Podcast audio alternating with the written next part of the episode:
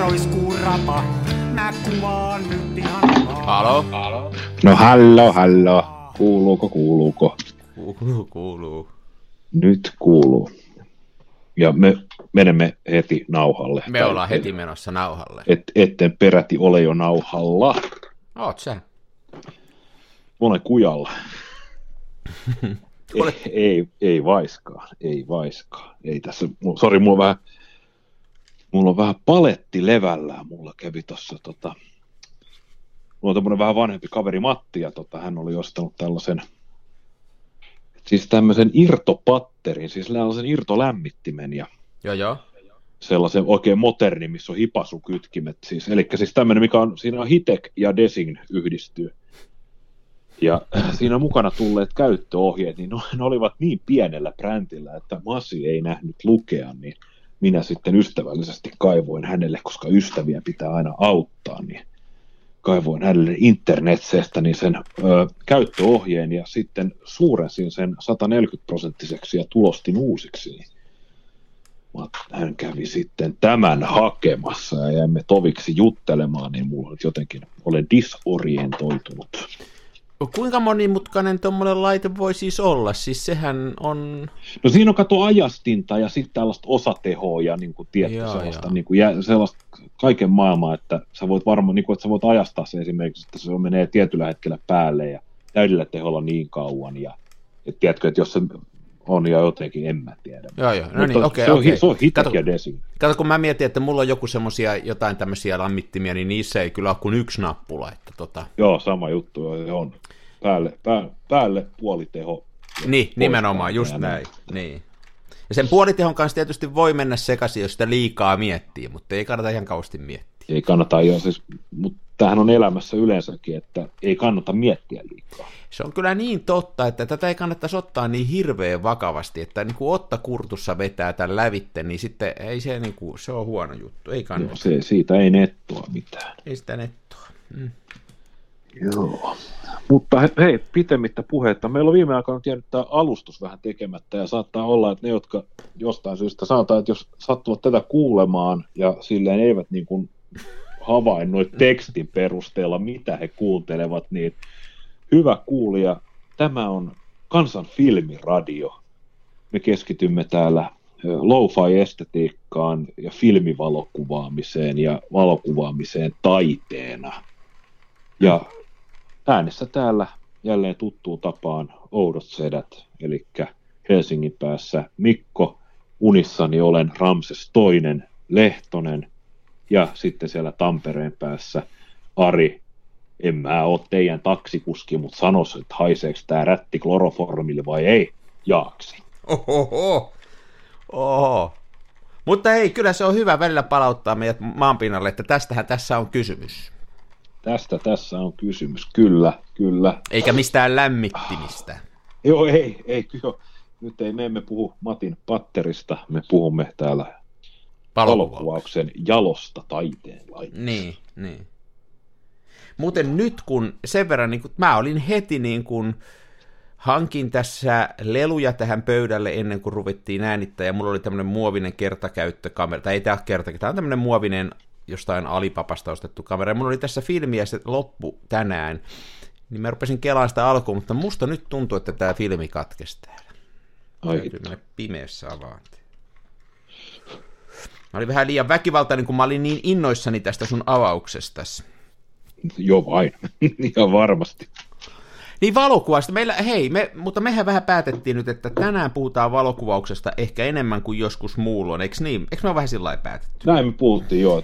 Nyt jos pidettäisiin semmoinen, jos ei muuta, niin tehdään vaikka vähän lyhyempi jakso. Joo, mutta puhutaan valokuvauksesta. Enemmän asiaa, joo. Kyllä. Ja me päätettiin, että me puhutaan semmoisesta niinkin vaikeasta asiasta kuin, että mikä on hyvä valokuva, tai minkälainen on hyvä valokuva. Mikä on oikeasti hyvä valokuva? Mä oon nyt kovasti koittanut tähän perehtyä, ja mä oon niin kuin tätä miettinyt, ja nyt mä nasautan auki, noin, on korkkilensi jonnekin. Mä oon ollut siis vuoden alusta niin kuin vailla alkoholia, ja nyt mä vähän huijaan. Mä oon nimittäin törmännyt tällaiseen tuotteeseen, tää on roihu, onks tämmönen, nyt mennään vähän heti alkuun off-topicille, mutta onks tämmönen juttu kuin kombucha tuttu sulle? Ei ole, kyllä ei. en mäkään tiedä mitä tämä on. Tämä on ilmeisesti jotain niin kuin sieniriimaston avulla käytettyä niin kuin teetä. Tämä on niin kuin teetä ja virvoitusjuomaa, ja sitten tämä on sieniriimastolla niin kuin käytetty. Ja nämä yleensä, niin kuin, tämä on vähän tämä hippien juttu, ja nämä pääsääntöisesti maistuu ihan hirveältä, mutta Roihuvuoren virvoitusjuomalta, niin mä oon nyt löytänyt tämmöisen kuin ihana inkivääriä. Tämä nyt ei ole siis niin sanotusti alkoholiton tuote, tässä on alle 1,2%. Mutta nyt on kuitenkin, nyt on siis perjantai, minä nyt juhlin työviikon loppumista tämmöisellä komputsa-jutulla. Kyllähän toi kuulostaa hyvältä, mutta tommoset T-systeemit ja tommoset niljakkaakasvit, niin en mä niin lähde. Joo, mutta tässä on se, että sä oot niin vanhaa. Niin kyllä tässä varmaan voi olla meidän välillä tämmöinen generaatioiden kuilu. Joo. Hei, mä kämmäsin nyt jotain, eli no niin, taas ollaan äänessä. Ja mulla on nimittäin semmoinen tilanne tässä pöydällä, että mulla on tässä 2 eri näppäimistöä, 2 eri hiirtä ja mulla on 2 tietokonetta päällä, ja mä luulin näpräileväni toista tietokonetta, kun mä ajattelin, että mä hain sieltä vähän tähän podcastiin tavaraa, mutta mä olikin näppäilinkin tätä, mikä äänittää, ja se oli sammuttanut. No. Mä paan tuon hiiren pois tosta, että mä koske siihen vahingossa. Noin, ja sitten mä paan tuon näppiksen pois, että mä koske siihen vahingossa. Ja mä paan liimapuristimella tai handsfree paidan rintaakin, koska viimeis kun me äänitettiin, niin mä jotain kumartelin ja tämä mikrofoniosa niin irti pöydän reunaa sen seurauksena, että nappi lähti korvasta. Ei pitäisi sählätä ollenkaan. Mutta hei, mikä on hyviä valokuvia? Niin, eli nyt siis tämä on ultimaatti totuus. Nyt mä toivon, että kun me on tässä jaariteltu tämä vähän yli puoli tuntia, niin sen jälkeen kaikki tietää sen. Tästä ei tarvitse enää puhua. Niin. No, mä oon tässä nyt vetänyt lounastauolla, tänään raapustelin flappitaululle, mikä mulla on aina tässä, niin kuin mulla on aina kulkee saan flappitaulu mukana. Niin koskaan ei tiedä, koska ideat pakkaa päälle. Joo, ja mun ideathan on aina timanttien arvoisia, niin ne ei saa päästä hukkaan ja karkuun, mutta mulla on ollut semmoinen, mun täytyy sanoa, mulla on ollut todella hyvä valokuvausviikko, että viimeis kun äänitettiin, ja siitä tähän päivään on mennyt 7 päivää. Ja mä oon ensinnäkin, mä oon valokuvannut aika paljon, ja mä oon mielestäni ottanut aika hyviä kuvia. Mä oon saanut se flow-tilan päälle. Joo. Ja mä oon ollut tosi onnellinen ja tosi innoissani tästä näin. Meillä on ollut Helsingissä, niin meillä on ollut tosi kiva keli, eli meillä on ollut sellaista hyvää auringonpaistetta, mutta sitten myös sellaista niin kuin hyvää huonoa keliä. Eli tuossa kesken viikkoa täällä tuli aivan järjetön sumu, oikein siis semmoinen, että näkyvyys tippui 100 metriä sumu. Ja se tarkoittaa sitä, että ei tarvittanut kovinkaan kauas kotoa lähteä, kun pystyy ottaa sellaisia kuvia, missä se sumu leikkasi pois nämä inhottavat nykyautot ja sitten nämä kammottavat sähkötolpat johtoinen. Niin sumu siivoo parhaimmillaan hienosti kuvan, se ottaa pois sieltä semmoista, mitä siellä ei tarvitse olla, se on hienoa ainetta. Kyllä. Ja. Joo, mä näinkin jotain sun kuvia, niissä oli tosi niinku sellainen herkkä tyttömäinen ote. No siis mä olisin itse sanonut, että aavemainen, mutta pidetään nyt tämä herkkä tyttömäinen ote tapetilla. Mutta ne oli hyviä kuvia. Ne oli ihan sikahyviä kuvia, ja mä oon niitä katsellut muutamalta erilaiselta näytöltä, ja mä oon koittanut niinku analysoida, ja sitten mä oon tämän analyysin tueksi koittanut katsoa tällaisia valokuvasaiheisia YouTube-kanavia, jotka keskittyisi enemmän siihen valokuvaan kuin sitten tähän niin sanottuun kamaruntaamiseen. Joo, sitä kamavideohan on maailman väärällään, mutta Joo. Ja se on jännä. Mä itse asiassa tänään just katselin yhtä videoa, siinä mun mielestä tosi fiksusti analysoitiin, ja mä olin täysin samaa mieltä videon ihmisen kanssa, jonka nimeä en tietenkään nyt muista, mutta hän sanoi, että hän ihmettelee, että minkä takia niin suuri osa valokuvausaiheista YouTube-kanavista käsittelee sitä niin kuin kalustoa ja materiaalia, eikä niinkään niitä kuvia. Että jos hän niin kuin ajattelisi sen toisinpäin, että jos olisi kanava, joka olisi sanotaan vaikka tällaista niin kuin akvarellimaalauksesta, ja jos se aihe olisi niin akvarellimaalaus, niin sitten olisi hirveästi sellaisia kanavia, missä olisi vaan niin kuin, että tämmöinen sivellin ja nämä värit ja tämmöinen sekoitusaste ja tämmöinen paperi tai tämmöinen kangas tai jotain. Ja sitten niin ihan paitsiossa olisi se itse kuva. Että se olisi yhtä lailla hölmöä. Hyvä vertaus. No. Mutta mikä tekee, nyt tästä täytyy miettiä sitten se, että nyt taas äänitetään. Tässä on nyt jotain mielenkiintoista, mutta siis me jäätiin siihen siis, että niin kuin, en mä muista mihin jäätiin, mutta siis että niin kuin... Tässä vertailtiin akvarelleen, akvarellimaalausta ja valokuvaa. Niin, eli minkä takia, mikä antaa sulle tai mulle oikeuden sanoa jostain kuvasta, että se on hyvä tai huono. Niin kun tässä tulee se vaikeus, että kamoistahan voi puhua sillä lailla, että no joo, tässä on tämä ruuvi ja tähän menee toi sokka ja sitten tämä on tehty tämmöisestä kärpännahasta ja siitä ei voi niin kuin, se on noi, eikä siitä tarvitse sen enempää sitten, tai sitten voi sanoa, että näin mä puran tämän linssin ja näin mä puran tämän ja näin mä paan sen kasaan. Se on faktaa, mutta sitten jos rupeaa sanoa, että tämä on tästä valokuvasta jotain, niin sitten mennään semmoiselle alueelle, jossa joku, ei mulla ole auktoriteettia välttämättä, ja sitten se on vaan mun mielipide, ja sitten, ymmärräksä? Ymmärrän mä täysin, joo. Siis tässä on just tämä ongelma, että kyse on loppupeleissä subjektiivisesta mielipiteestä. Että se, mikä on mun mielestä tosi hyvä, voi olla aika monen mun mielestä tosi huono. Mm. Mutta onhan toki olemassa jotain tällaisia yleisiä, niin kuin ihan yleisesti tunnetaan sellaisia valokuvia, jotka on melkein kaikkien mielestä hyviä. Joo, on tietysti varmaan tällaisia, mutta sitten on paljon sellaisia ihan suuntauksia. Me on puhuttu esimerkiksi siitä, että nykysuuntaus näyttää olevan hyvin erilainen kuin meidän maku on, eli vedetään kirkkaita sävyjä ja editoidaan niitä kuvia vahvasti, ja meistä kumpikaan vanhoina jäärinä ei tykkää siitä, mutta kuka me ollaan sanoneet, että onko ne hyviä vai huonoja? Niin. Mutta mulla on, mulla on vähän vastauskin tähän nyt. Mä oon ajatellut sen niin, että ensinnäkin niin kun, mähän saan itse olla mitä mieltä vaan. Ja sitten varsinkin omista kuvista, niin kuin kyllä mä yritän analysoida omia kuviani niin kuin sillä, että onko toi hyvä tai onko toi huono. Ja siinä on mun mielestä sellainen, mulla on lupa tehdä se ja mä voin olla niin kuin vahvasti jotain mieltä. Ja jos mä esimerkiksi yritän tehdä jotain, että sä oot nyt esimerkiksi kuvannut niitä sumukuvia, niin jos sulla on ollut mielessä joku, että sä haluat tietynlaisen kuvan ottaa, tietynlaisen tunnelman välittää, tietynlaisen fiiliksen, niin kyllä sä sitten voit arvostella oman mielipiteesi, että niin kuin, onko sä onnistunut siinä, kun sä tiedät, mitä sä oot yrittänyt ja mihin sä oot pyrkinyt, että onko sä päässyt siihen, että mun mielestä se on ainakin lupa, ainakin omia kuvia mun mielestä saa arvostella. Joo.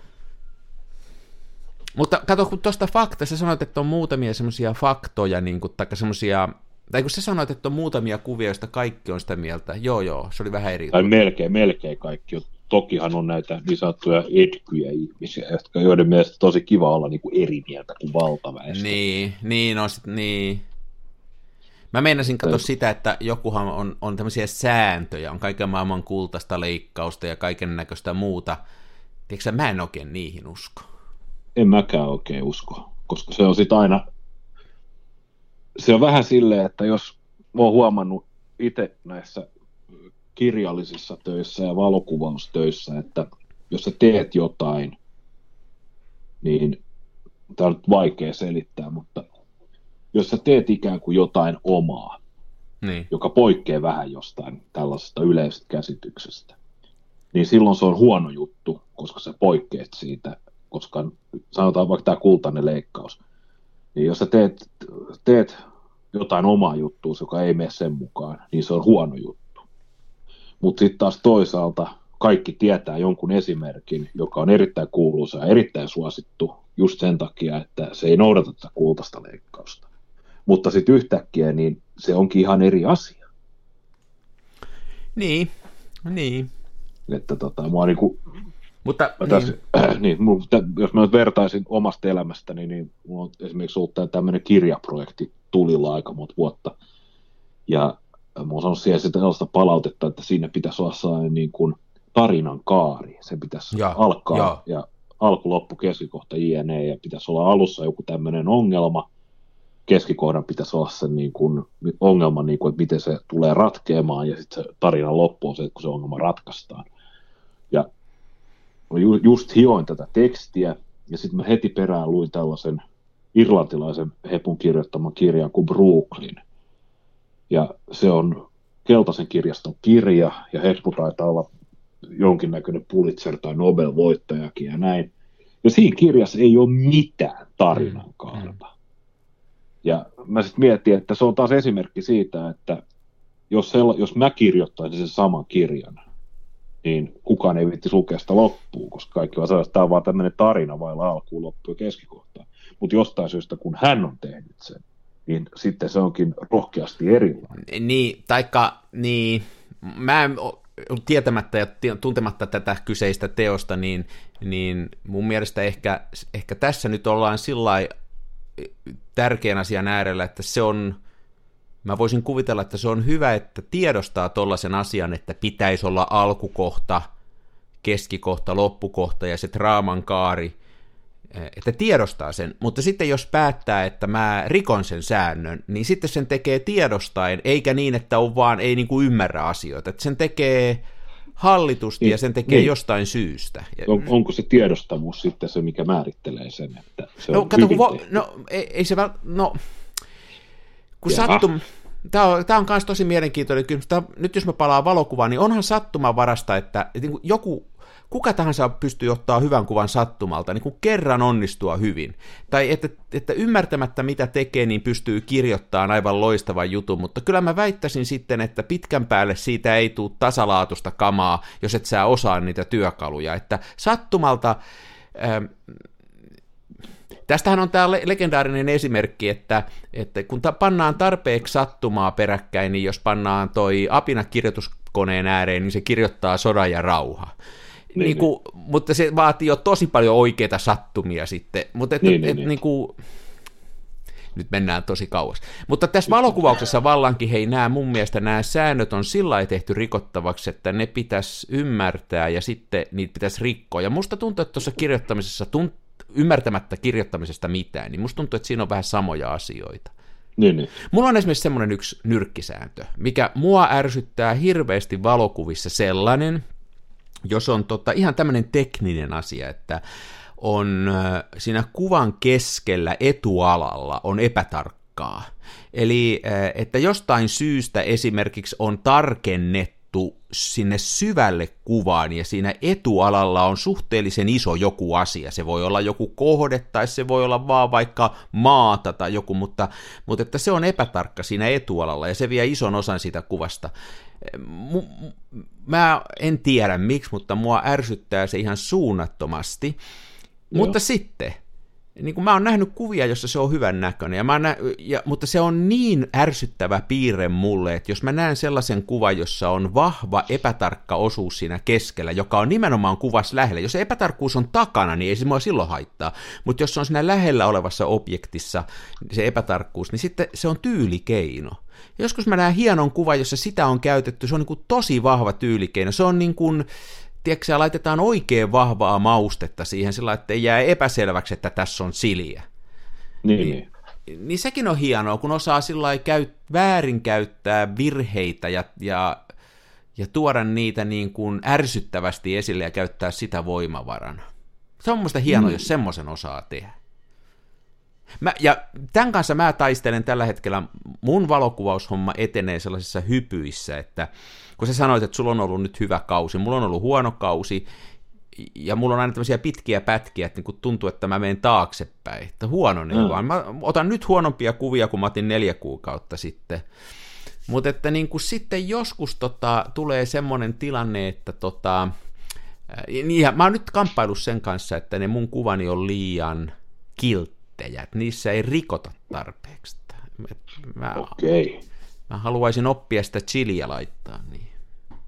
Haluatko sä niin kuin lisää rosoa vai? En mä tiedä mitä se on. Kyllä mä varmaan sen tekisin, jos mä osaisin. Mähän yritin sitä rosoa muuten. Mä kehitin, puhuttiin sitä viimeksi. Se on brutaali kehitys. Niistä brutaalia kehitystä, eli 50-asteisesta kehitteestä suoraan sulavaa lumisohjoon se filmi, mutta mutta en nyt niistä innostu niistä kuvista. Että. Niin.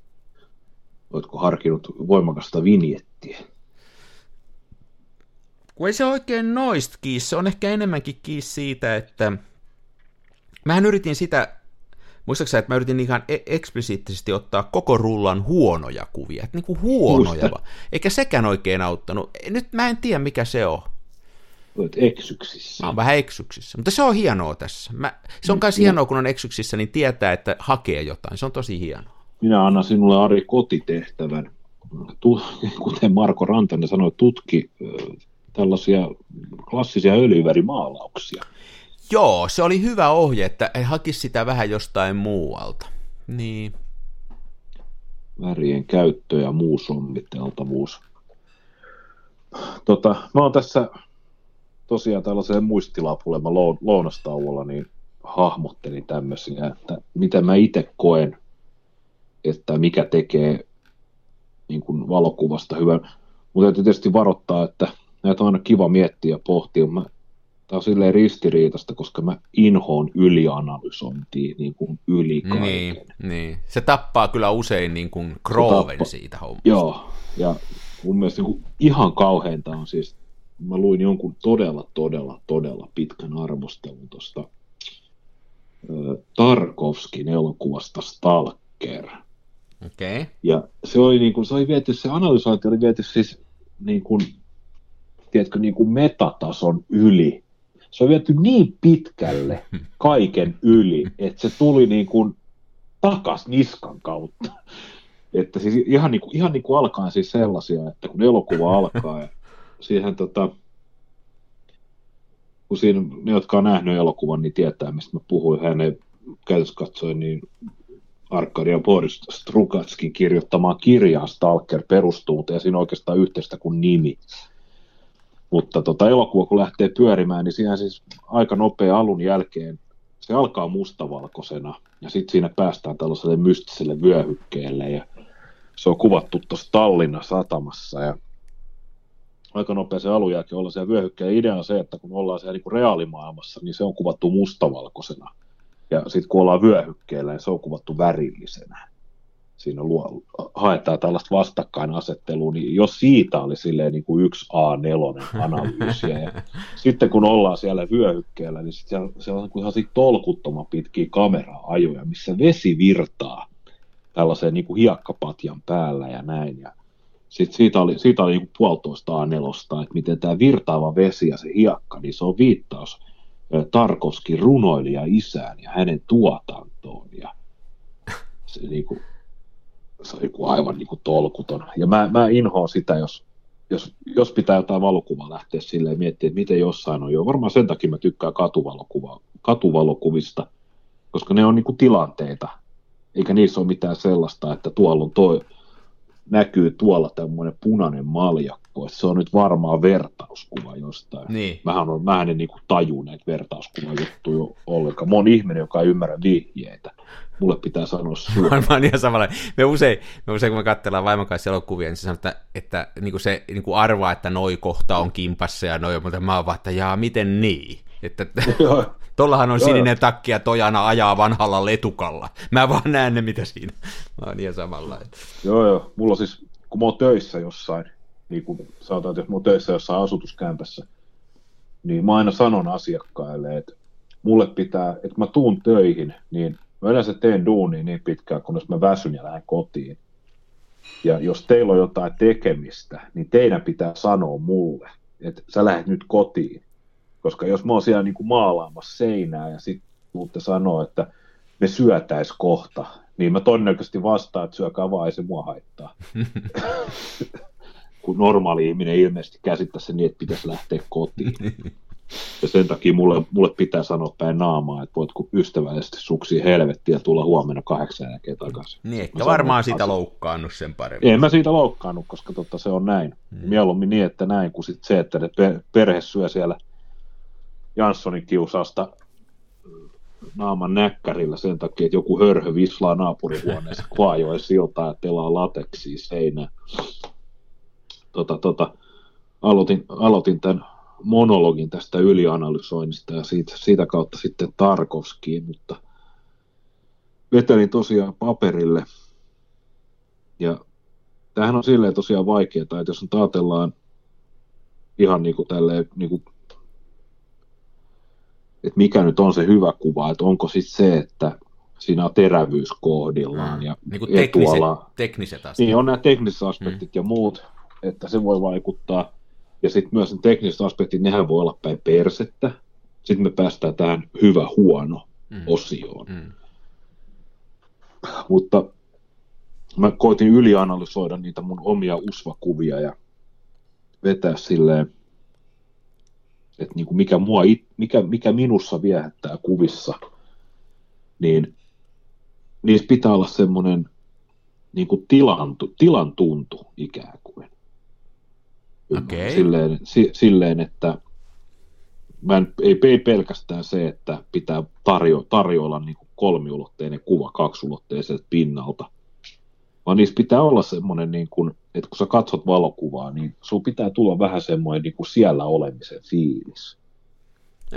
Joo. Mä en oikein osaa sitä silleen selittää. Niin kuin tavallaan, että se on enemmän kuin pelkkä kuva, että se on vähän niin kuin kokemus, että se pääsee pikkas. Tarkoitatko sitä, että se pääsee niin kuin vähän ihon alle se homma? Joo, vähän silleen. Jos mä vertaan sitä johonkin niin kuin musiikkijuttuun, niin mä sanoisin, että, silleen, että hyvä biisi ja huono biisin ero on se, että kun hyvä biisi soi, niin sä rupeat jalalla tamppaamaan. Ja se on niin kuin, se on semmoinen pieni juttu, se pieni fiilis. Joo. Ja sitten tähän tilaan tuntuu oleellisesti vaikuttaa siis pienet epätäydellisyydet. Mua inhottaa, jos se kuva on niin kuin kauttaaltaan terävä, niin se ei ole mun mielestä hirveän kiva. Tietysti, että saa olla niin kuin epätarkkuutta, koska niinhän meidän silmäkin toimii, että me nähdään tarkasti ja me nähdään epätarkasti. Sitten mä mietin, että voi myös olla ihan sellaistakin, mitä mä katsoin joissain omissa kuvissani, että jos on kuvattu tosi pienellä aukolla, niin jos on tosi iso syväterävyys, niin sekään ei välttämättä haittaa, jos samaan kuvaan ollaan sitten saatu tällaista optista ja epäterävyyttä, että esimerkiksi objektiivi ei ole paras mahdollinen tai jotain muuta, että siellä on pientä vääristymää niin kuin nurkissa esimerkiksi. Tai sitä vinjetointia, mistä sä vinjetointia, joo, ja vähän sellaista, että siellä lähtee niin kuin linjatarkkuus karsiutumaan. Niin noi on kaikki sellaisia, mitä mä tykkään katsoa. Varsinkin jos katsoo, nyt mä oon katsonut tuosta Iimäkien näytöltä, mikä on aika iso, niin se on itse asiassa aika makeata, että jos sulla on tommonen kuva, joka on, jos on jumalaton syvä terävyys, mutta sit sä voit kuitenkin siellä kuvan reunoilla ikään kuin hukkua tarkastelemaan sellaista niin kuin pientä niin kuin blurria. Mutta tämähän oli hyvä, minkä sä mainittit, tästä katsoit sitä isolta näytöltä, että sillä on niin kuin mieletön ero, minkä kokoiselta näytöltä sä sen katsot. Jos sä katsot sitä pieneltä puhelimen näytöltä, niin siihen mahtuu niin kuin yksi asia tavallaan. Ne menee niin pieneksi, että sä vaikea sitten enää sukeltaa siihen kuvaan. Isolta näytöltä justiin, siellä voi olla oikeassa laidassa joku hahmo, joka on epätarkka tai liikkeessä tai jotain, ja siitäkin tulee oma juttunsa. Se on ikään kuin pieni juttu, oma juttunsa siinä kuvassa, mutta sitten tuossa puhelimen näytöltä, niin se on 2 pikseliä, niin et sä siitä niin kuin tiedä edes mikä se oikein on. Sillä on kauhean iso merkitys. Mä oon huomannut, että niin kuin isot kuvat ja pienet kuvat, ne on ihan eri kuvat, jotka toimii. Kyllä. Tuossa on muuten ihan vissi pointti. En ole tullut miettineeksikään, että jotkut toimii pieninä ja jotkut isoina. Ne toimii ihan vedostuksessakin. Mä oon yllättäen huomannut, että mulla on semmoinen, mä tein justiin tuossa sitten vähän aikaa, mä tein sarjan semmoisesta, mä tein sitä YouTube-videoa, se on semmoinen mun oma puuni, mitä mä aina käyn kuvaamassa tuossa yhdessä puistossa, mä tein siitä aika pieniä, mä tein semmoisen sarjan, että kun mulla on siitä kevät ja syksy ja talvi ja kesäkuvia, niin mä tein semmoisen, oliko siinä nyt 5 vai 4 kuvaa, semmoisen sarjan, ja ne oli aika pieniä, ne toimi mun mielestä pienenä paljon paremmin, ja se syy siinä oli se, että jos mä yritin tehdä niistä ison kuvan, niin siinä oli vähän liian vähän juttua isoon kuvaan. Se jäi vähän niin kuin pliisuksi. Tiedätkö, se oli, siinä olisi saanut olla enemmän yksityiskohtia. Se olisi pitänyt jotain tapahtua, että se olisi kestänyt ison. Mutta pienenä se oli just semmoinen niin kuin hieno taskuun laitettava juttu mun mielestä. Ja erikoinen, että se joskus toimii pienenäkin hyvin kuva, ei aina ison. Joo. Itse viimeksi, mulla oli joku tämmöinen tausta-ajatus, kun mä viimeksi tilasin papereita, koska mä tilasin sen normaali 30x24 kuvan lisäksi, niin tilasin myös tällaisia niin kuin 10 valokuvapapereita. Mulla oli ajatuksena tehdä pieniä kuvia, mutta sitten tuli työkiireet esteeksi. ja sitten jatkan paperista lunttaamista, niin oli tämä tilantuntu, sitten oli nämä pienet epätäydellisyydet. Sitten mun lukee täällä muotovalo ja tekstuuri, nehän kaikki niin kuin vaikuttaa. Mä tykkään, mulla on salainen tykkäysjuttu, niin jos kuvataan esimerkiksi niin kuin mustavalkofilmille tai mustavalkokuvia, niin tuollaista niin kuin karkeista kankaista. Ne on mun mielestä hyvännäköisiä, varsinkin jos on sellaista, niin kuin, sellaiselle filmille tai sillä tavalla tehty se digikuva, että se, siinä on niin kuin ihan jumalattomat ne eri harmaa sävyt. Ja semmoinen, just joku tämmöinen niin kuin FP4-tyyppinen filmi, jonka jälki on ihan tosi semmoinen niin kuin kermanen lohikeitto. Tiedätkö, mistä puhuu? Joo, mä tiedän ihan tarkalleen, mitä sä tarkoitat. Niin, että siinä kuvassa ei välttämättä silloin tarvitse olla mitään muuta kuin se tekstuuri. Nimenomaan, joo. Joo. Ja sitten valohan toimii. Mä tykkäsin tuosta Anne Seikuran töistä erityisesti, mutta tämä hänen viimeiseksi jäänyt valokuvakirja, missä on katsoi pelkästään mustaa ja valkosta, niin ihan mielettömän niin kuin upeita, erittäin simppeleitä, mutta niin kuin käytännössä katsoo ihan mahdoton jäljentää, että on niin kuin miettinyt, että miten voisi ottaa vastaavia kuvia, mutta en ole vielä, siis en ole päässyt lähellekään, enkä ole niin kuin keksinyt, että miten. Ja mä en nyt puhu, että pelkästään toisi se kontrasti niin jyrkkä, vaan ihan yleisesti se sommittelu ja muuta. Yksinkertainen on kyllä kaunista. Tuohon liittyy mun mielestä semmoinen, minkä mä oon niin kuin jotenkin miettinyt, että se voisi olla näin, että kuvittele, että sä ottaa kuvaa, muotokuvaa ihmisestä vaikka jonkun, sanotaan nyt vaikka järven rannalla. Keksitään tämmöinen keinotekoinen tilanne. Niin sä kuvaajana keskityt siihen malliin ja sä ohjaat sitä ja sanot sille ja yrität saada siitä mallista hyvännäköisiä, se valo hyvännäköiseksi ja mallin ilmeen. Tämä on kaikki jees. Sitten kun sä katotkin sitä kuvaa, niin sitten sä katot siihen, että joo, toi oli aika kivan näköinen ja joo, tossa silloin hymä hymy ja toi onnistui ja sä keskityt siihen malliin. Mutta sitten kaveri kun tulee ja katsoo sitä, niin se huomaa yhtäkkiä, että hei, tuolla on vasemmassa laidassa tuommoinen moporämä. Tai tuolla ylälaidassa on, että hei, toi oksa näkyy tuolta ylälaidasta. Että toi on ihan, ja niin kun, sä et ole kuvaajana välttämättä kiinnittänyt siihen mitään huomioon, koska sun se fokus on ollut pelkästään siinä mallissa, niin kuin tässä esimerkissä. Ja mä oon huomannut, että mua ärsyttää, nyt puhutaan vähän muiden kuvista, niin kun mä katselen muiden ihmisten kuvia, niin mua usein häiritsee justiin, ei sen niin, ettei se kohde olisi täydellinen, vaan että siellä on jotain semmoista ylimääräistä, mikä mun mielestä ei sovi siihen kuvaan. Ja nyt kun puhutaan näistä sun sumukuvista takaisin, mä tykkäsin niistä sen takia just, että niissä ei ollut sitä, vaan se sumu oli armollisesti se rämän mopon ottanut sieltä taustalta pois, ja ne oli siivonnut. Koska siinä on niin kuin se, että mehän ei voida ennustaa sitä, mihin sen katsojan, niin kuin mihin se kiinnittää huomioon, että se pitäisi hallita se koko pinta. Ansel Adams on sanonut mun mielestä hyvin joskus, se sanoi jotenkin niin, että jokaisessa valokuvassa on kaksi ihmistä, että siinä on se valokuvaaja ja sen kuvan katsoja. On musta aika hyvin sanottu. Että ne... Ja helvetin hyvin sanottu. Se pitäisi aina miettiä, että se katsoja ei tiedä sitä, mitä sä tiedät, se ei ollut siellä paikalla, se voi kiinnittää ihan eri asioihin huomioon, ja se pitäisi ottaa huomioon siinä kuvassa. No, se oli viisas mies, sen lisäksi, että se otti hienoja kuvia, niin sehän oli kova pianisti, ja sitten se puhukin viisaita. Ihan niin kuin sinä. Ihan niin kuin minä.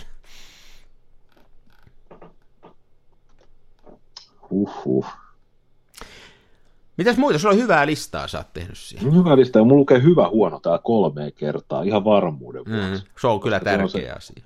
Se on tärkeä, pitää olla sitä jotain huonoa.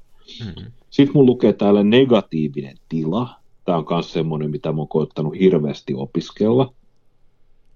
Ja tämä varmaan liittyy myös aika paljon, varsinkin tällaiseen, että jos ottaa niin kuin voimakkaasti kontrastisia kuvia. että mikä se on se niin kuin, mikä se subjekti on siinä kuvassa.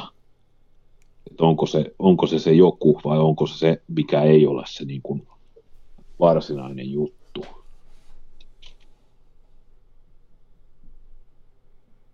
Ymmärrätkö? Ei, sanois nyt uudestaan. Mites? Ei. Siis tämä niin kuin negatiivinen tila, siis tämä, että mikä on, mitenkään tämä niin kuin selittäisi. Tai tämähän on siis ihan oikea käsite. Niin varmaan, mutta kun en mä ymmärrä sanoa, tästä että mitään. Olenko mäkään tätä niin kuin sisäistänyt ihan oikein.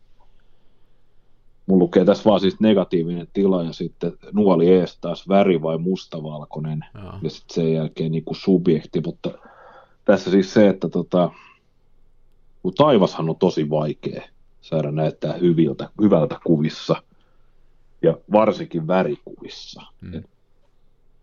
Mä tykkään sellaista niin kuin ihan pilvettömästä taivaasta, joka on semmoinen just hyvän sininen, mutta sitä on niin kuin tosi vaikea saada balanssiin minkään kanssa. Ja sitten jos on pilviä taivaalla, niin se on sitten melkein silleen, että mustavalko ja punainen filtteri tai sitten paljon säätöä. Nämä on niin kuin vaikeita.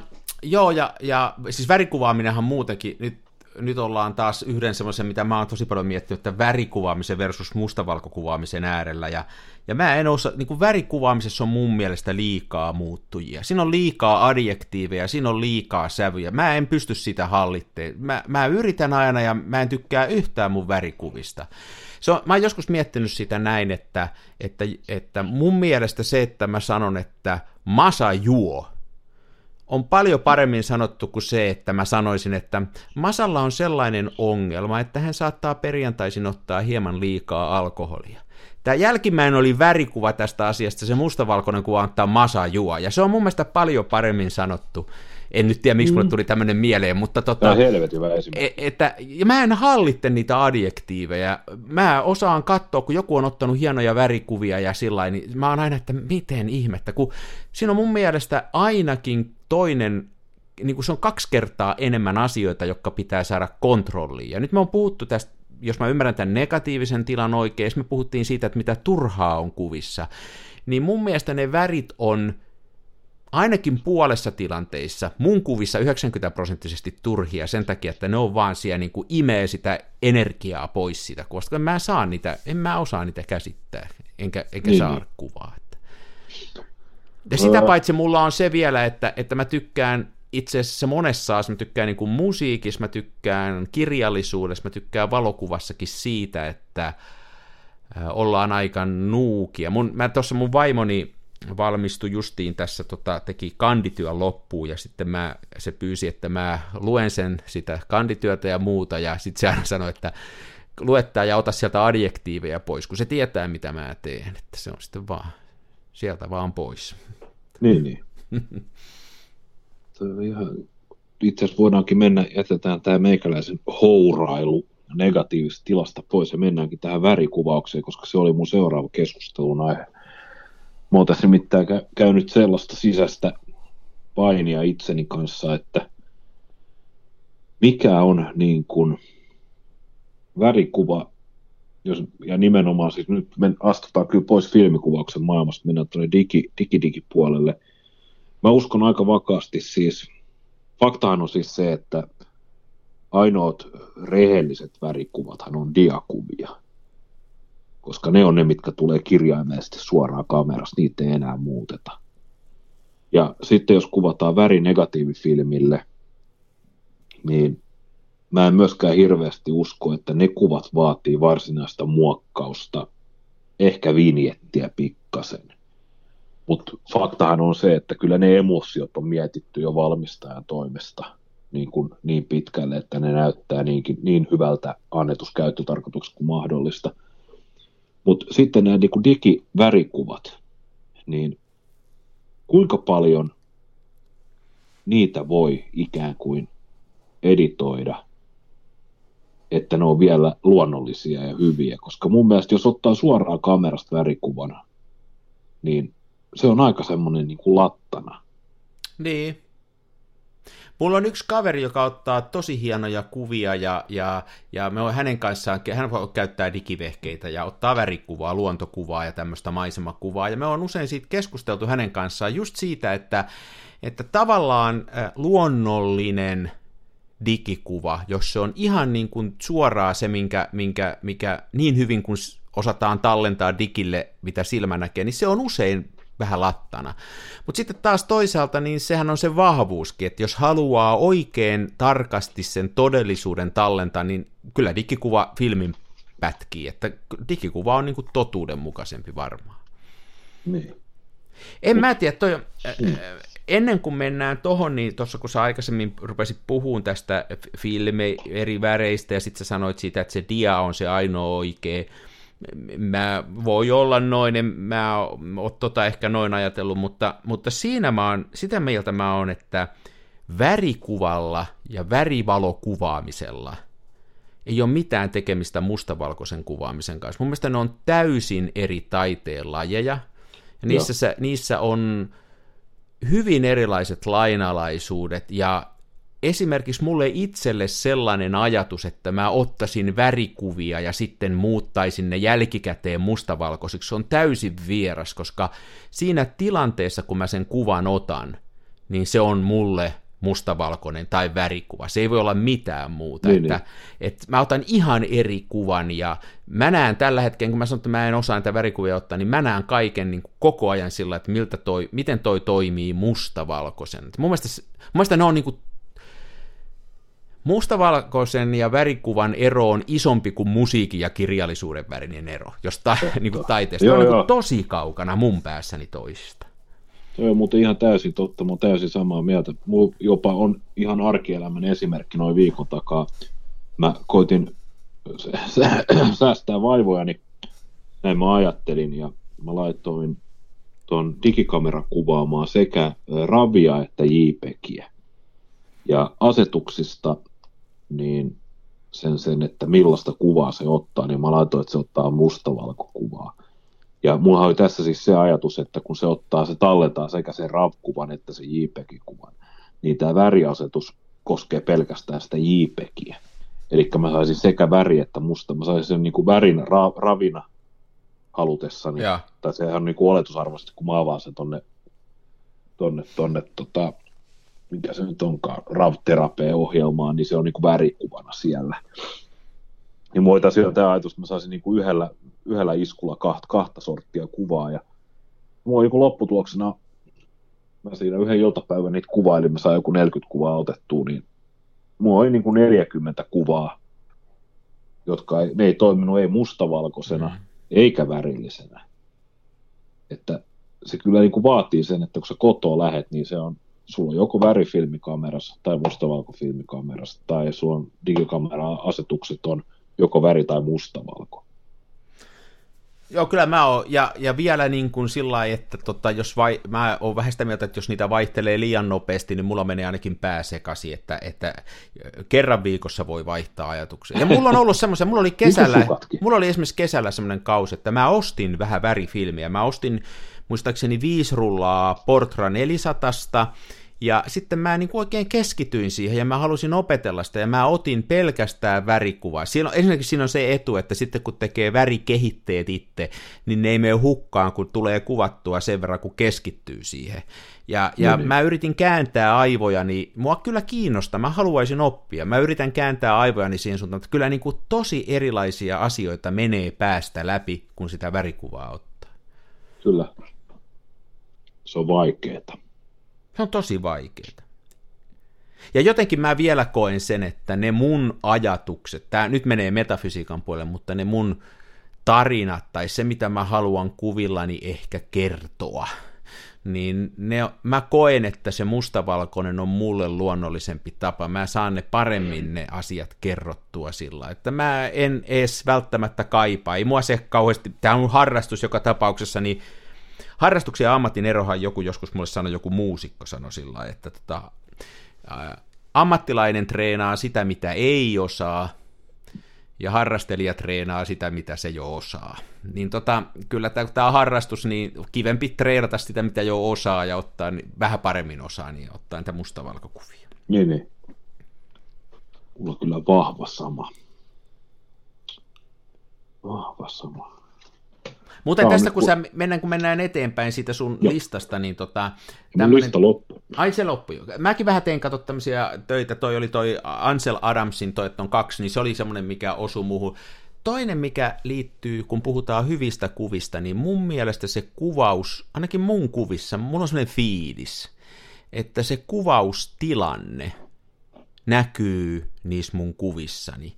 Ja jos mulla on ollut jotenkin mukava ja semmoinen, ei välttämättä fyysisesti mukava, mutta siis semmoinen hyvä fiilis, niin se usein näkyy niissä kuvissa, että se ei ole ollut väkinäistä. Esimerkiksi niin, että on mennyt johonkin sellaiseen tilanteeseen, niin kuin sä menit sinne sumuun, niin on heti niin kuin hyvä fiilis, että no nyt, yes, niin se jotenkin näkyy niissä kuvissa. Ja tämmöinen henkilö kuin Diane Arbus on sanonut tämmöisen, mun mielestä se on, mikä muulle joskus jäänyt mieleen, musta kanssa hauskasti sanottu, että valokuvien ottaminen on vähän niin kuin menisi yöllä salaa keittiöön ja varastaisi sieltä piparin.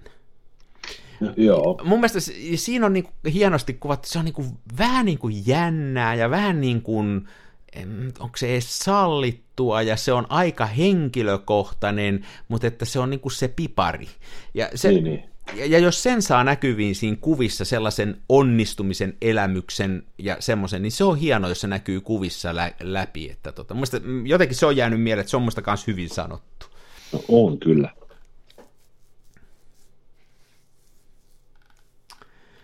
On kyllä, joo. Ja sittenhän näitä kun puhutaan vielä näitä, mä tein vähän sitä listaa, että mitä joku on sanonut, niin sittenhän tietysti tämä... mikä meilläkin täällä on usein esiintynyt roolimallina, Cartier Bressoni, niin on sanonut, että ensimmäiset 10 000 valokuvaahan on huonompia, sitten voi ruveta paremmin. Mä oon vääntänyt tuon sellaiseen muotoon, että jos haluaa tehdä tasakokoisia lihapullia, niin on ne ensimmäiset 10 000 lihapullaa vaikeimmat, sen jälkeen ne tulee kuin apteekin hyllyt oikein kokoisena. Niin. Nyt on niin informatiivinen ja asiapitoinen jakso, että pitäisi tekisi mieli jo vähän niin kuin hörhöillä. No, kyllä sä voit ruveta hörhöille. Kyllä mä lähden mukaan. Mä oon aina heti valmiina hörhöilee. Niin kuin sanottu, niin kuin, ennen kuin lähdetään hörhöilemään, niin nyt on ollut tosi vaikeaa ottaa kuvaa. Mä en ole mielestäni onnistunut missään, ja mä oon yrittänyt löytää sitä sellaista, että saisi rikottua jotenkin sitä omaa... tapaa tehdä kuvia, ja yksi semmoinen tapa, millä mä sitä yritän, on se, että ottaa erilaisia laitteita käyttöön. Sä puhuit aikaisemmin, että on näitä tämmöisiä laitevideoita, niin kuin YouTubessa on, ja siellä vaan puhutaan niistä pensseleistä ja niistä ruuveista, mutta mä oon ehkä enemmän kuin keskiverto mun valokuvajakavereista, niin mä oon kiinnostunut näistä laitteista, ja mä oon kiinnostunut niistä nimenomaan sen takia, että eri laitteilla saa erilaista kuvaa, ja mä oon vähän yrittänyt itteni nyt pakottaa käyttämään semmoisia tosi huonoja kameroita. Ihan vaan sen takia, että pääsi jonkin suuntaan, ja kun se Marko sanoi aikaisemmin, sanoiko se meidän ohjelmassa vai sanoiko se jossain tuolla netissä, että kannattaisi keskittyä muutamaan kameraan ja opiskella ne hyvin, ja mä täysin ymmärrän sen, mutta mä oon siitä ihan täysin eri mieltä. Ehkä sen takia, että tämä on mun harrastusta. Mun mielestä kannattaa kaiken näköisellä kamalla ottaa kuvia ja ottaa eri tilanteissa ja hakea sitä omaa. Ehkä sitten, jos sen löytäisi, niin sitten voisi sanoa, että no nyt mä oon, I have arrived, nyt mä osaan tämän jutun, mä otan vaan tällä kameralla näitä kuvia, mutta mulla ainakin tää on niin paljon haku päällä, että mä tykkään laitteista sen takia, että niillä pystyy tekemään erilaisia asioita. Ja tosiaan nyt on menossa tää Alibabasta ostettu muovikamera, joka varmaan katkaisi se mun filmini, mutta ei se mitään, katsotaan mitä sieltä tulee pihalle. Kerro toki lisää Alibaban muovikamerasta. Toi on tommonen niin... AliExpressistä mä taisin sen tilata. Siis se on semmoinen muovikamera, missä ei ole mitään säätöjä. Siinä vaan otetaan kuva, painetaan näppäintä ja mä en tiedä yhtään mikä on aika ja aukko, mutta siinä lukee päällä 28 milliä, eli se on aika laaja kulma. Mä oon sillä muutaman ruulan ottanut. Sitten siinä tuli mukana semmoinen vedenpitävä keissi, eli se on mulla ollut mukana jossain uimasillaankin, joskus kesällä oli. Se vinjetoi ihan hirveästi. Se, että se ottaa 28 se ei niinku oikein jaksa piirtää edes tuommoista kinoruutua, että se, on, se olisi... Se, mutta ja sitten se on muovilinssi, niin se on vähän semmoista suttasta laidalta, mutta se mikä siinä on kiva on se, että se on iloisen keltainen ja se on tosi miellyttävä pitää kädessä. Se on niin kuin tosi, se on helppo ottaa ja se on hauska. Ja kun puhuttiin siitä, että se on se valokuvan ottaminen on, kun yöllä menisi varpaillaan keittiö ja varastaa sen piparin, niin tuossa on vähän jotain samaa. Siinä on, se on keltainen, iloisen näköinen ja siinä on jotain semmoista hauskaa. Kuulostaa hauskalta. Niin, ei ne varmaan ole hyviä kuvia, mutta tämä on niinku hauska. Että... Ja hei, jälleen kerran filmivalokuvauksessa, niinku, onhan tämä ihan sairaan hienoa. Tiedätkö, mä panin siihen rullan nyt tuosta alkuviikosta, ja se on mulla ollut tuo taskussa, ja mä oon silloin tällöin aina, kun tuossa on pyörinyt, missä on käynytkin, niin on otellut kuvia. Ja mä en yhtään tiedä, mitä siellä on, ja heti kun me saadaan tää purkki, niin mä meen pistään sen rodinaaliständiin. Onpa tosi kiva katsoa, mitä siellä on. Tiedätkö sä, tämmönen lapsellinen juttu, että mun mielestä tääkin on tosi hienoa, minkä mä menettäisin siinä digikuvauksessa. No, ja on tosi, tää on niin kuin joulu, pikkujoulu olisi tulossa. Ymmärrän.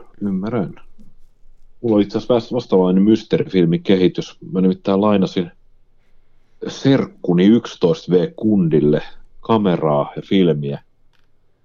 Ja hän oli innokkaasti, niin vein sille ensiksi kameran ja filmiä, siis sekä tuosta ihan kuranttia filmiä, että sitten vanhaksi menettä värifilkkaa ja sitten tämmöisen niin kuin filmikamera-ajan kameraoppaan. Ja sanoin, että opiskelee siitä, että treenaa niillä. Mulla oli muutama tämmöinen vanhentunut värifilmi. Mä näytin, että treenaat näillä sitä filkan pujottamista ja sitten sitä niin kameran laukaisua ja kädessä pitämistä. Ja kaikki ne toiminnot käyt läpi ja sitten kun siinä on siis tämä syväterävyysalueen tarkistusnappi siinä kamerassa, niin käskin sitä käyttää ja niinku, ihan niin kuin sen manuaalin kanssa käymään sitten läpi ja näin ja sovittiin, että hän viikon käyttää siihen ja sitten mä tuun näyttämään, että miten se filmi ladataan sinne, niin hän olisi näppäränä poikana niin omien sanojensa mukaan niin lukenut sen opaskirjan läpi tunnissa, jonka jälkeen hän arvioi, että hän osaa sitä kameraa käyttää, hän olisi saman tien ditchannut nämä pilalle menneet värifilmit ja saman tien rullannut sen foman sinne ja mä sen ensimmäisen rullan hain ja kehitin, siellä ei ollut yhtään mitään, koska se ei ollut lähtenyt pyörimään siellä. Sitten mä sanoin, että tällaista toista filmiä ainakaan laita omin neuvoin sinne, että kun sä et välttämättä tiedä, miten se laitetaan, niin hän malttoi sitten niin kuin seuraavaan päivään asti odottaa. Mä sanoin, että mun menee pari päivää, että mä en tulla käymään, niin hän odotti yön yli ja laittoi sen omien sanansa mukaan ihan niin kuin kirjassa käskettiin. Mä hain sen filmin, ja sielläkään ei ollut kuvan kuvaa, koska se ei ollut liikkunut se filmi. Kolmannen filmin, kun hän osti viikkorahoillaan, niin sen kanssa hän malttoi odottaa, että minä laitoin sen sinne kameraan. Ja nyt se filmi on sitten kuvattu.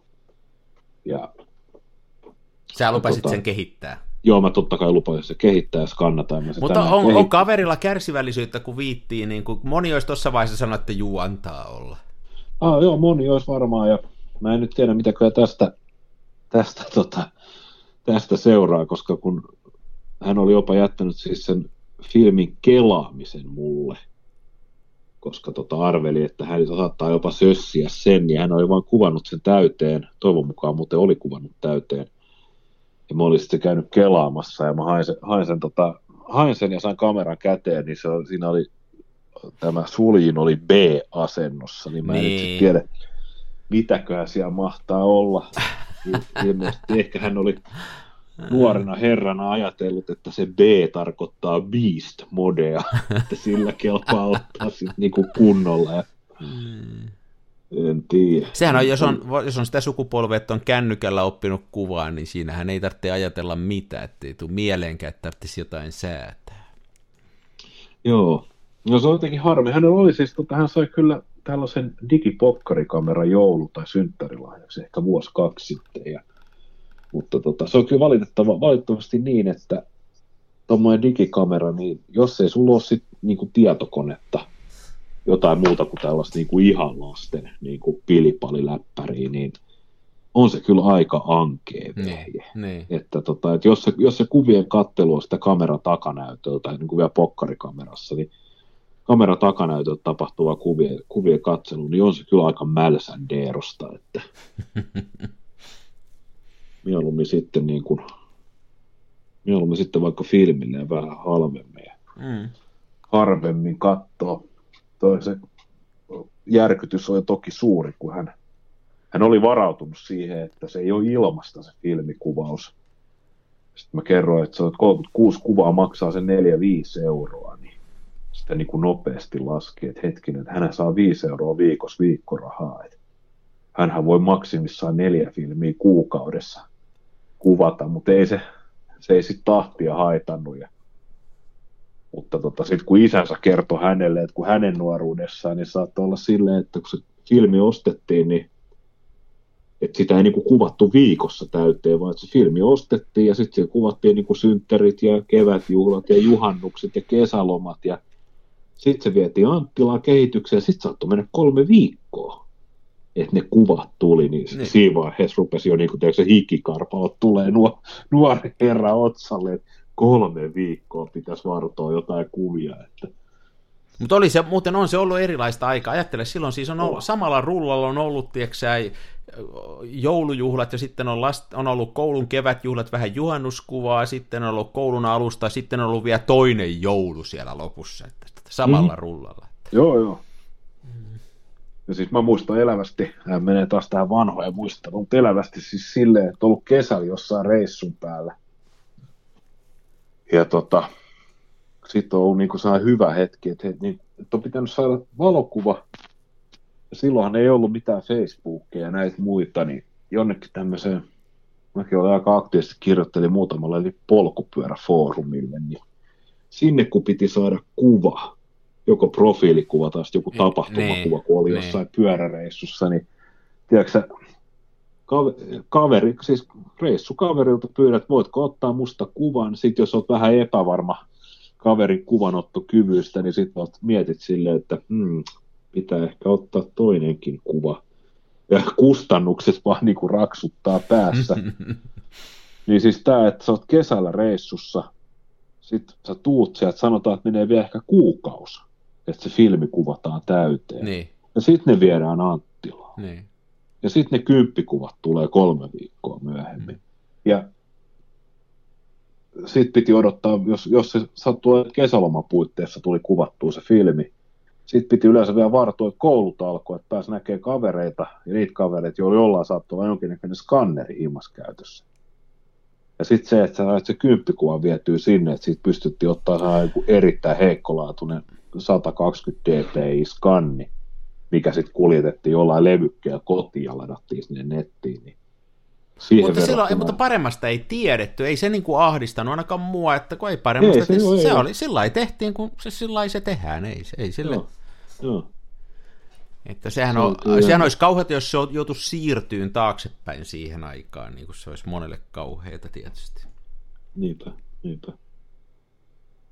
Onko me nyt saavutettu se alussa asettamamme tavoite, että me on määritelty, mikä on hyviä kuvia? Ei me varmaan niin pitkälle päästä. No, mun mielestä me ei ehkä vielä määritelty sitä, mutta mun mielestä tässä oli hyvää keskustelua, että mitä se hyvä...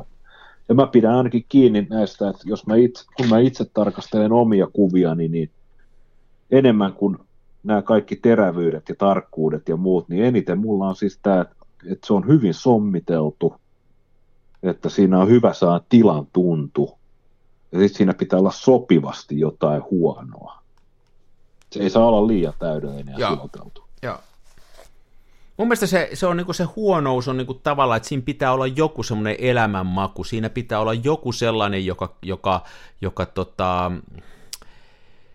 menee niinku vasten sitä odotusta. Et jos se on ihan itsestäänselvyys, niin sitten eihän...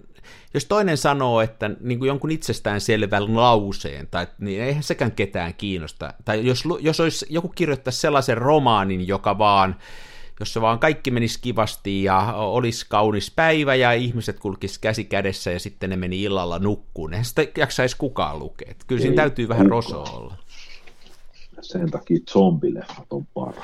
Toinen on semmoinen muuten, mikä tässä on kyllä sitten kans, että kannattaa muodostaa se oma mielipide, että musta tuntuu, että ei kannata ihan kauheasti kuunnella meitä eikä ketään muutakaan, että musta semmoiset on hienoja, joilla on vahva oma näkemys, jotka tekee omalla tavallaan juttuja, että oli ne sitten minkälaisia vaan. Mä tykkään, kun jotain kuvaajia kun seuraa, niin mä aina nostan hattua sellaisille ihmisille, joilla on vahva oma kädenjälkiä, jotka jotenkin saa sitä oman näköistä. Se on aina hienoa, että vaikka mä en tykkäisi siitä stylistakaan välttämättä, niin on joku oma juttu. Että. Kyllä, kyllä. Ehdottomasti samaa mieltä. Että sitä kannattaa yrittää kehittää. Jee. Tässähän vähän innostuu tästä valokuvauksesta. Muuten noista digivehkeistä vielä, niin sä oot nyt otellut niillä, eikä mulla tosiaan, niin kuin on puhuttukin, niin eihän se on ihan sama, millä sitä ottaa, mutta mä en ole pitkään aikaan otellut mitään valokuvia noilla digivehkeillä, ja ihan oikeasti niin kuin se, mä jään oikein miettiin, että kun sä puhuit siitä, että sä olit pannut se JPEG ja RAWn, ja sitten sä sieltä vedit, niin kuin, että ainoa sellainen digikamera, joka mua ihan oikeasti mä haluaisin päästä kokeileen, joo, niin on se Nikoni, joka ottaa pelkkää mustavalkoista, mutta se maksaa ihan, onko se peräti 6 000 vai mitä, se on ihan niin kuin, ei ole mitään järkeä. Siis tarkoitatko, puhuuko se nyt tästä Leica Monochrom, se on jo ihan kauhea, me Aakesedän kanssa käytiin kuolaamassa sellaista tuolla rajalla ProSupissa. Joo.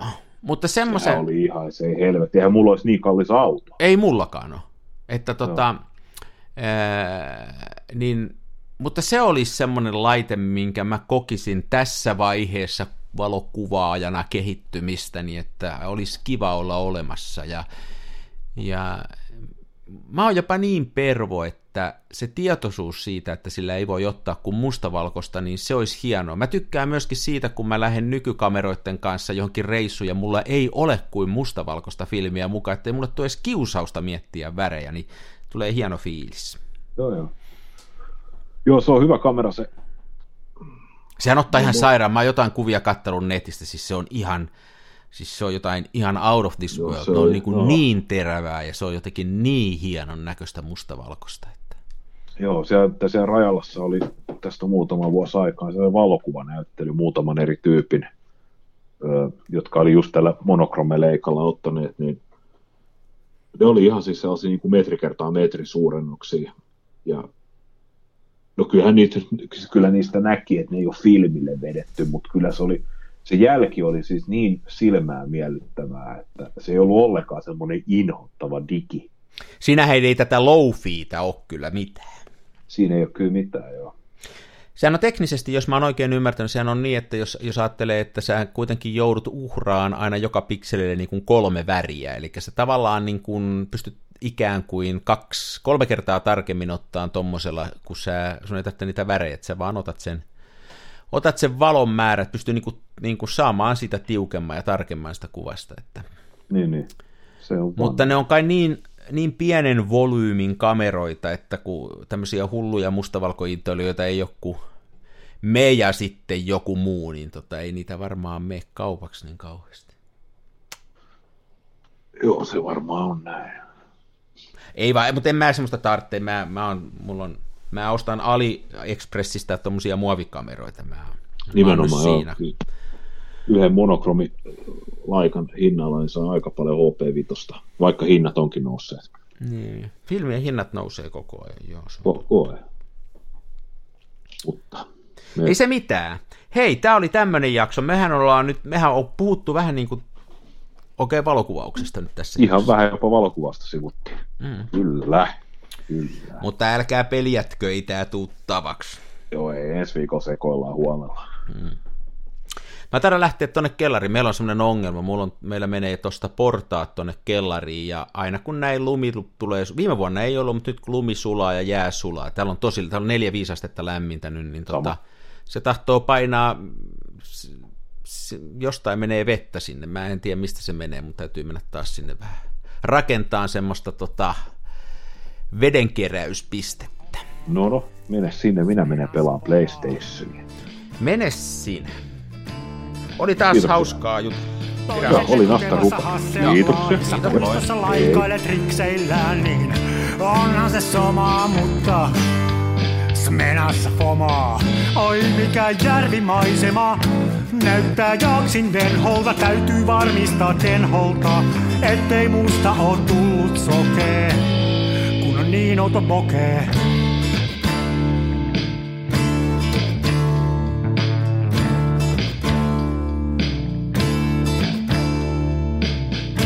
Siirtele kivijuoria, mulla kun on mutkatkin suoria. Tää on tätä mun omaa, smenassa fomaa.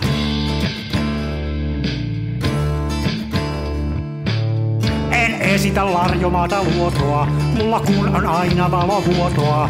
Ja kuvaan vain ihan omaa, smenassa fomaa.